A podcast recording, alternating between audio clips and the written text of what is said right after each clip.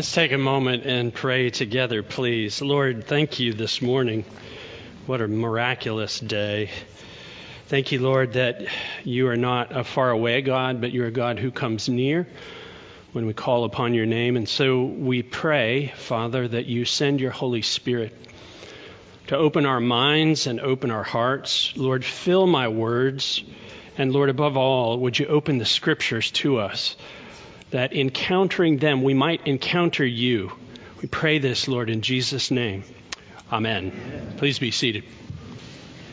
On December 5th, 1986, a man named Walter Wyatt attempted to fly his plane from Nassau, Bahamas to Miami, Florida. Normally, the flight took him a little over an hour, but not on this day. Walter was attempting the flight late in the afternoon, and after thieves had stolen the navigational equipment from his plane. He figured, I've done this enough times, I can do this today. And so, with only a compass and a handheld radio, he set out. The skies rapidly blackened with an approaching thunderstorm. His compass started to gyrate. Walter feared that he was getting turned around, and because of all the clouds, he decided to go down low so that he might get sight of something that he recognized. But as he dropped below the cloud cover, he saw nothing that looked familiar to him.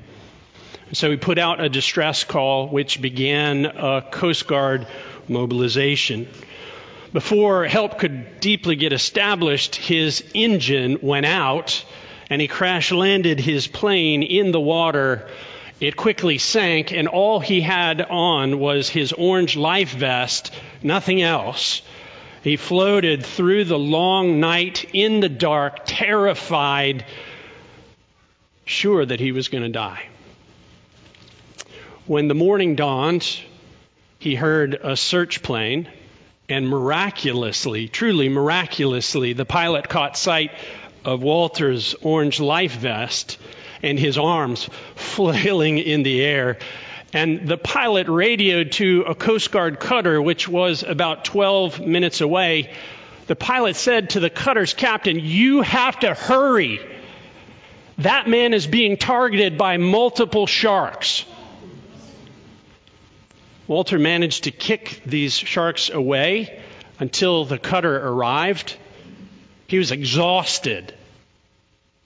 He was so tired that when they let the ladder down, he couldn't pull himself up. They had to yank him up, hoist him on board, where he collapsed in a heap, exhausted on the deck.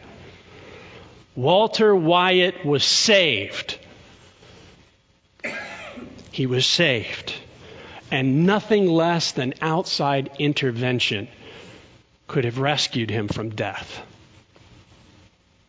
In Ephesians 2, the Apostle Paul says, in effect, that's us.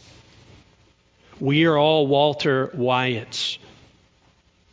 And apart from God's outside intervention, we're dead.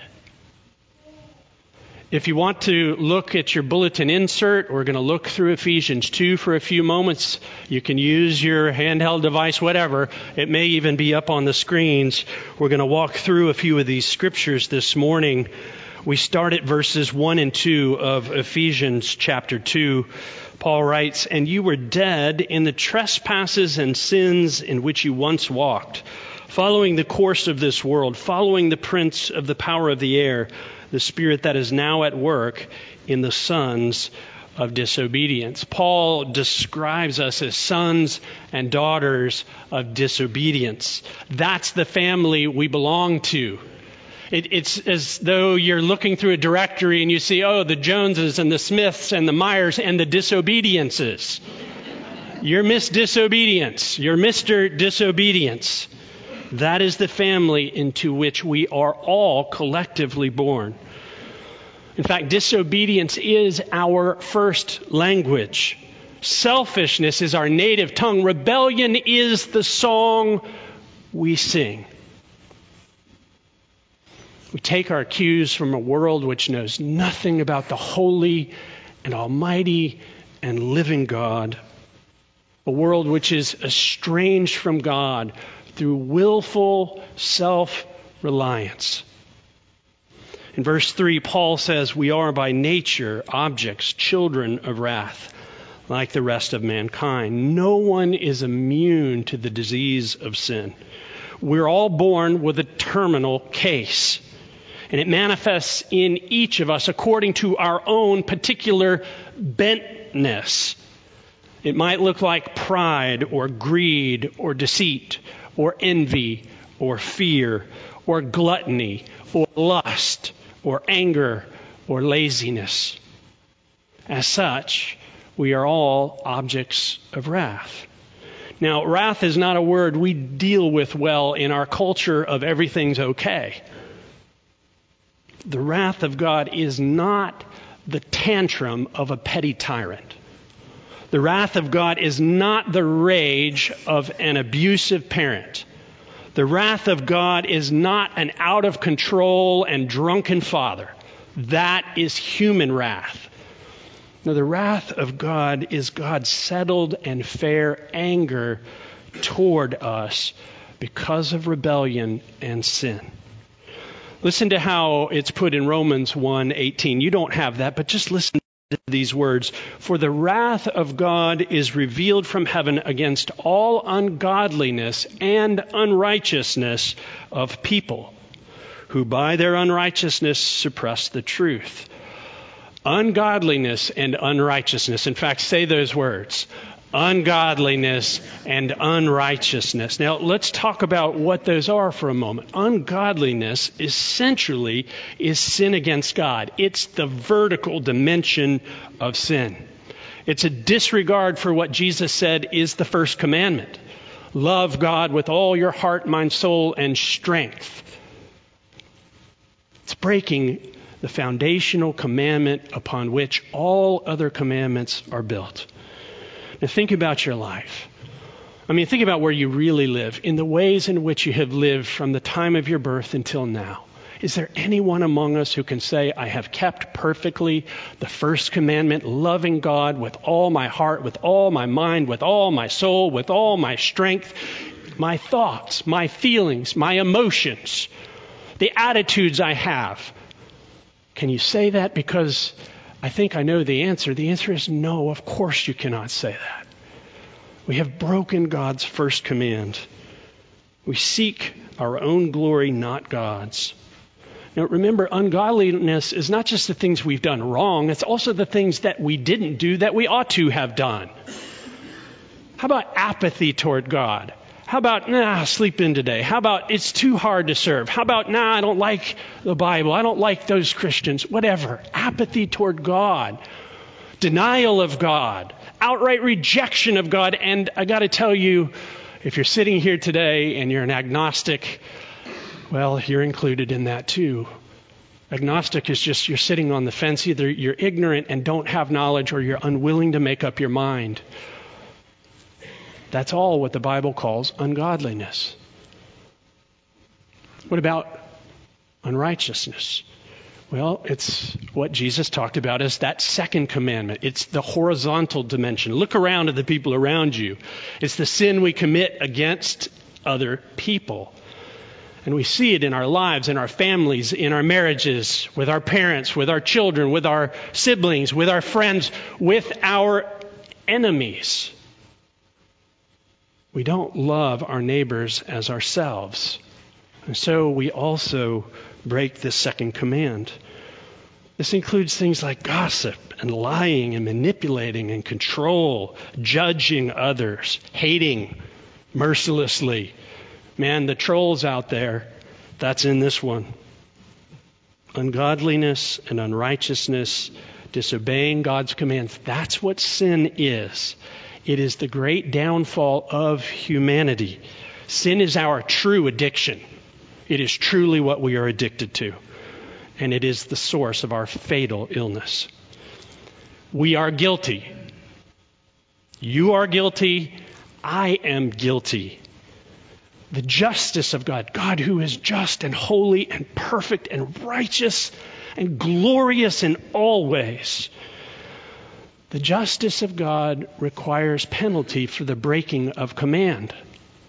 If the justice of God did not demand that, God would not be just. God would be unrighteous. The scripture says the penalty of sin is death. The soul that sins shall die. Now, that doesn't just mean you expire. It includes that, physical death, but there's something far worse than physical death. The scripture says that sin separates us from God. Sin separates us from God in this life, but sin separates us from God throughout all of eternity. And that doesn't mean you cease to exist. You will go on after you expire physically. The question is, will it be in God's will or will it be, as C.S. Lewis said, in your own will for all of eternity? And despite what the pundits and the comics and the mockers and the blasphemers have said, that's not going to be a party down there with Satan. Jesus described it as a place of weeping and gnashing of teeth. Now, hear this. Think about the most snot awful horrible, painful crying you've ever seen or experienced, combined with the gnashing of teeth. Imagine all of your teeth have been broken, the nerves are exposed, and they're constantly jamming into each other for an eternity. It's strong language, but he's trying to get a point across because he loves us enough to tell us the truth. Sin is an ocean that has swallowed us like Walter Wyatt and sentenced us to a long and exhausting death in this life and in the next. Billy Graham once said this To you, sin may be a small thing. To God, it is a great and awful thing. It is the second largest thing in the world only the love of God is greater. The love of God is greater. The love that God has for you is greater than your sin. The love of God is greater. That is the good news on this morning. It is more powerful than your disobedience. But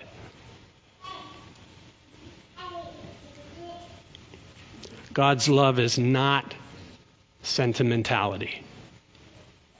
And this is where people get very confused. The God of the Bible, the true and living God, the creator of the universe, is not the kind of God we modern people would have ever come up with. We wouldn't have invented the real God.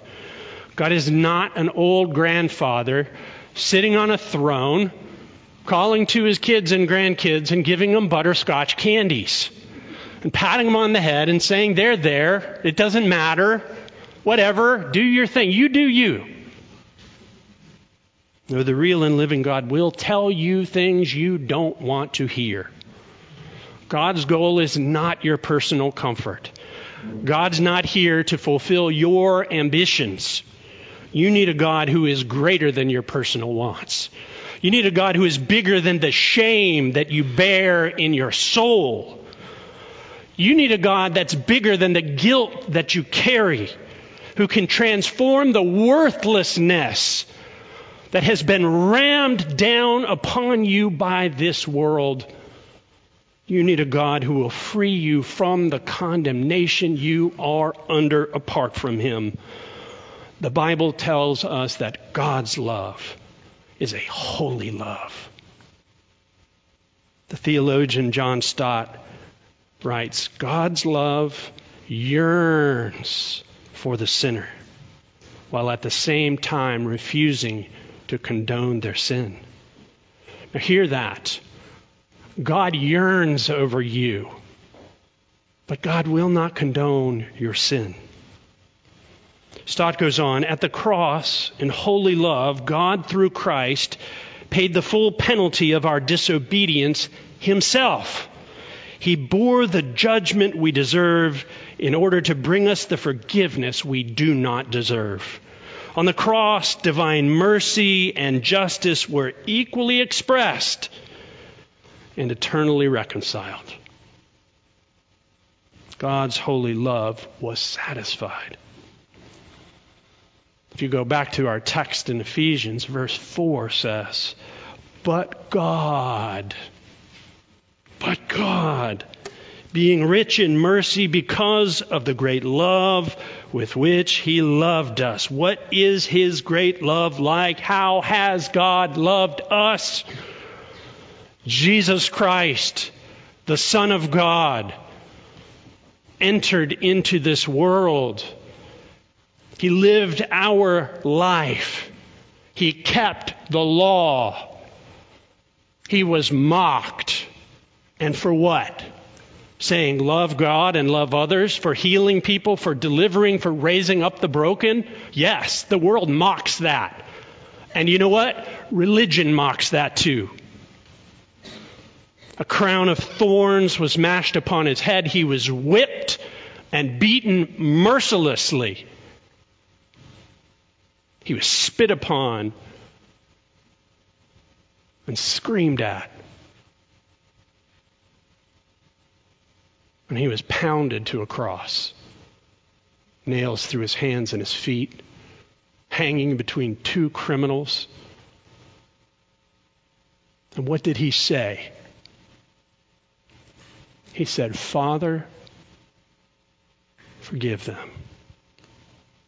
They don't know what they're doing. Father, forgive them. He took your place. He bore your sin. He paid the penalty that you are due. He is the Savior. See, holy love is costly.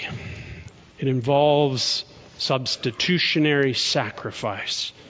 That's a fancy theological word for it means he took our place. Some of you will remember the Harry Potter books. I'm sure anybody under a certain age has read them, right? Or at least seen the movies. In the first book, the evil Lord Voldemort tries to kill Harry, but can't touch him. Then later, when the Voldemort possessed villain Quirrell tries to get Harry, he can't touch him. And in fact, he's hurt as he tries to. He's agonizing in pain. And Harry later asks his mentor, Professor Dumbledore, why couldn't he touch me? And this is what Dumbledore says Your mother died to save you. Love as powerful as your mother's love for you leaves its own mark. Not a scar, no visible sign, but to have been loved so deeply will give us some protection forever. It's a powerful statement. It's the cross. It's what costly love is. And our hearts know it's right. We get it. That's what sacrificial love is. Listen to what Tim Keller writes. We know from experience, from the mundane to the dramatic, that sacrifice is at the heart of real love. And we know that anybody who has ever done anything that made a difference for us, a parent, a teacher, a mentor, a friend, a spouse, sacrificed in some way, stepped in and accepted some hardship so that we would not get hit with it ourselves. That's the cross. So that you would not get hit with it yourself. That's God's holy love for you. He stepped in. He took the blow for you. Oh, hallelujah. That's costly love. Again, Keller says, on the cross, Jesus got what we deserved. The sin, the guilt, the shame, the brokenness of this world fell upon him. He loved us so much, he took divine justice on himself so that we could be passed over forever. Go back to verse 4. But God, being rich in mercy because of the great love with which He loved us, even when we were dead in our trespasses, made us alive together with Christ. By grace you have been saved. The solution to sin is not more government or more education. It's not more rules, not behavioralism. It's not moralism, and it's not more rituals. We need God's holy love. We need Jesus, his self sacrificing love. We need outside intervention to rescue us and pull us out from that which we cannot rescue ourselves. Like Walter Wyatt, we're in an ocean and we're sunk if we are not rescued. See, It's not that we just need to clean ourselves up a bit, take on a few spiritual practices, shape up, you know, on Sundays at least. We need rescue. We need salvation. Yes, we do. That's grace. God rescuing us, stepping in, doing for you what you can't do for yourself. God initiated, God given, God empowered. That's grace. What is our part? Well, we need to hear the truth.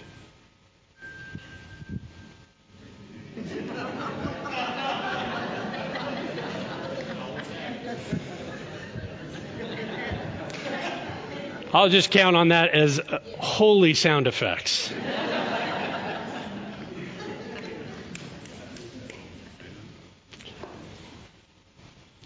See, the problem isn't the person sitting next to you. Apart from Christ, I'm dead. I'm lost. I need to be rescued. Our part is to turn away, hear this. Our part is to do the thing that is hardest for us to do. It's, it's what is hard in every culture across all of time we have to lay down our self will. That's repentance. It might include changing some behaviors, but it's far more than that. It, it's a surrender of your will. And that can be terrifying if you come from a background where you've been abused, you've been shamed, you've been given a false gospel.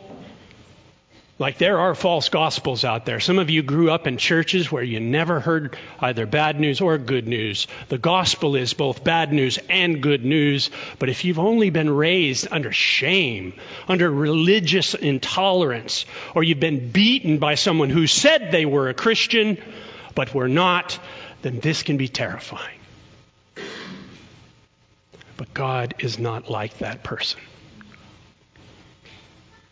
God is the kind of God who sees you in your dirt and your shame, and He runs down the road for love of you. God is a God who will seek you even when you're running at a full pace the other direction, crying out, Come home, come home. You are welcome here. You are welcome here.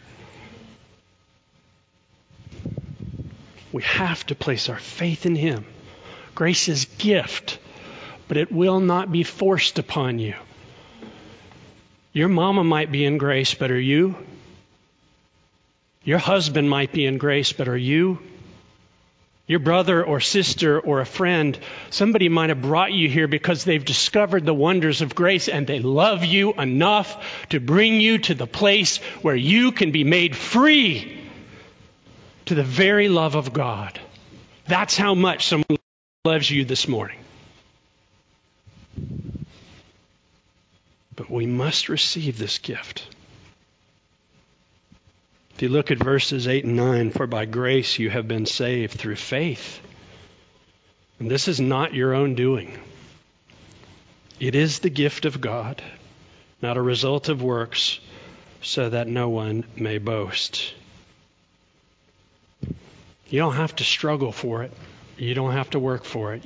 You do have to receive God's gift of grace. Anybody been touched by grace here? Yeah. It, it's a warm thing welling up in within you today, isn't it? Yeah. That's the warmth of His presence and the wonder of His love. It wells up from within. It's what causes you to love Him in return, not to slave away in fear. It changes and I have to, to and I get to, to and I want to. I want to worship you. I want to serve you. I love you because you loved me first. Thanks be to God. It's not up to me. You're so good, Lord. And here's the thing when grace gets a hold of you, it starts to change everything. It doesn't happen all at once. Sometimes there are big strides, but usually it's a lifelong journey, right? Things being reoriented and reshaped. Your relationship to sin and disobedience will change because, see, you're not in the family of disobedience anymore. You're brought into the family of obedience, into the family of holiness. You're made a daughter, you're made a son. The Spirit of God comes to live in you in a mysterious but very real way. And your relationship to sin starts to change. It's not as much fun anymore. And if it is, something's wrong. Or you plugged your ears and you covered your eyes. Or you were trying to drown out some hurt or disappointment, maybe with God, maybe with somebody else. I, I want to speak right now for a moment to the Christian who's back. You wandered away, but you're back. You're here today. You've been in sin. You know it. You kind of hated being here. You're feeling uncomfortable here, but you're also, your heart's also saying, could it be? Here, here's what sin's like when a Christian goes back to it and does it habitually. You ever had a favorite pair of pants? And man, you look good in those pants. You know what I'm talking about? Y'all know. Ladies, it's the pair of pants you can even wear when your body's doing like uncomfortable things. Your favorite pair of pants. Happy pants. Those are your sin pants, by the way. And when you become a Christian, you go, you know, I'm saved by grace. I'm forgiven. I can't mess this up. Maybe I'll go try those sin pants on again. And you put them on. It's like, dang, they don't quite fit the same. Ugh, I'm going to put them on anyway. And you look in the mirror and you go, dang, that thing looks big. and you sit down and it's like, I got to unbutton. This is not working. And you look down, it's like they're too high up. And you realize like there's a big split down the back end. Part of you's hanging out. Those are your sin pants. Get out of them. They don't fit anymore. Grace welcomes you back. Put on Christ. He fits perfectly. And He doesn't make you get all cleaned up and fixed before you come home. He says, I'll do it for you. You just have to make the move in response to my grace. You have to hear and know and receive what I'm trying to give you. And you'll be welcomed with open arms. And you know what happens? It starts to affect our families. It starts to affect our friendships. It affects the way you do business, the way you view your future, the way you view your money. Like the things that have power over all of your neighbors start to have less, less power over you. And you start to have peace in your family and your friendships. And isn't that where we need the peace, especially in our families, between spouses, between siblings, with our friends, if you're a single person. We need peace. I think about the husband and the wife who became estranged from one another. They just couldn't work things out. They decided to separate. Pretty common story. Some of you know this story, the pain that goes with that. They moved away. They lived in different parts of the country. Now, the husband happened to be on business back in the same town, and he went out to the cemetery to see the grave of their only son who died. He's standing by the grave, and he hears sound, steps, coming from behind him, and he turns and he looks, and it's his estranged wife. And both of them, upon recognizing one another, immediately wanted to flee, like to get out of there. But they had a common interest in that grave.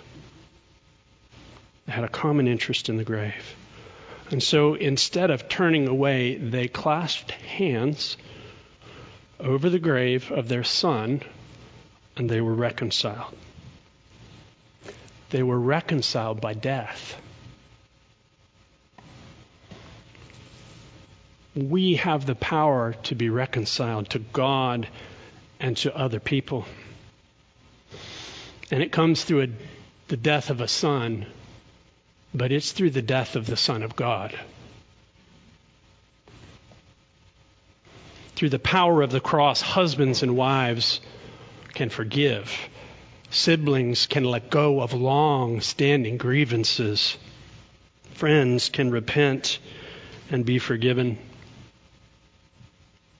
But make no mistake, we do not stand over a grave that's got a body in it.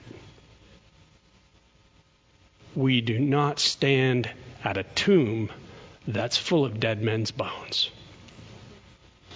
The angel said to the women on that first Easter morning, Jesus is not dead. He is alive. He is not in the tomb. He has risen. Hallelujah. Just like he said he would. Now think about it.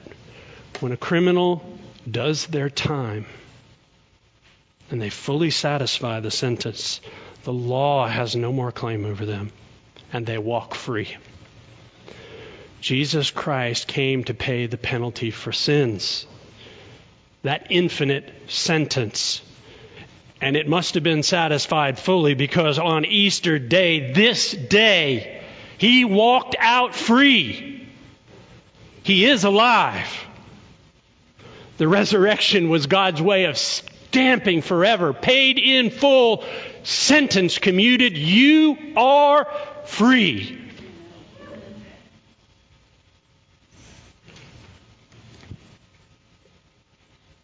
Jesus did not come for people who have it all together. So if that's you, I'm sorry, there's nothing here for you today.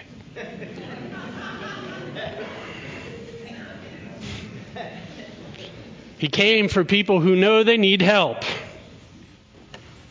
He came for people who are despised, who are outsiders and outcasts. He came for people who are not good enough, not righteous enough, not holy enough, the people that religion rejects. And so I say to you, come to Christ this morning. Respond to his costly love. Receive his grace. Be washed anew and be saved. Be cleansed and take off those old pants. They're no good to you anymore.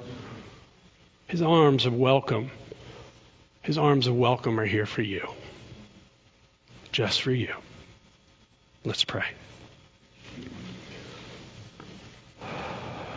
Oh Lord, in the places where there's a true response going on to you in our hearts, even the smallest of yeses, would you enter in powerfully? Would you fill and change and cleanse and deliver and heal and make new? And would you cause us now to rejoice, Lord? Would you cause us to have the joy that we are your children and we are free because we are loved? Thank you, Lord, for grace. Forgive us our sins. We pray in your name.